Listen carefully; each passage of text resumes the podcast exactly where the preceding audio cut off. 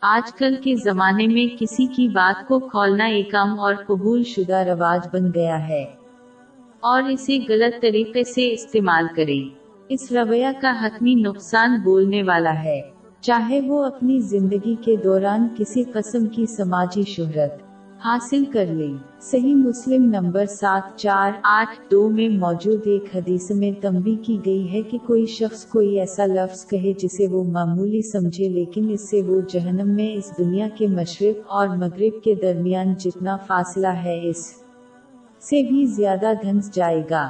سنن ابن ماجہ نمبر تین، نو، سات، تین میں موجود ایک حدیث سے ثابت ہے کہ جہنم میں داخل ہونے کا اصل سبب الفاظ ہے قرآن پاک سے واضح ہے کہ انسان کا ہر لفظ لکھ دیا جاتا ہے۔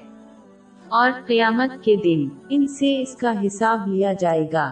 باپ پچاس آیت اٹھارہ۔ کوئی بات اس کی زبان پر نہیں آتی مگر ایک نگہبان اس کے پاس تیار رہتا ہے۔ اس سے ان کے کہے گئے الفاظ کی تمام اہمیت واضح ہو جائے۔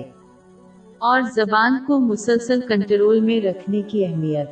یہ حصول علم کے بغیر ممکن نہیں۔ لہذا، یہ پورٹ سیریز زبان کے مختلف خطرات اور ان سے بچنے کے طریقوں پر بات کرے گی۔ ہمیشہ یاد رکھنا چاہیے کہ تقریر کی تین قسمی ہیں۔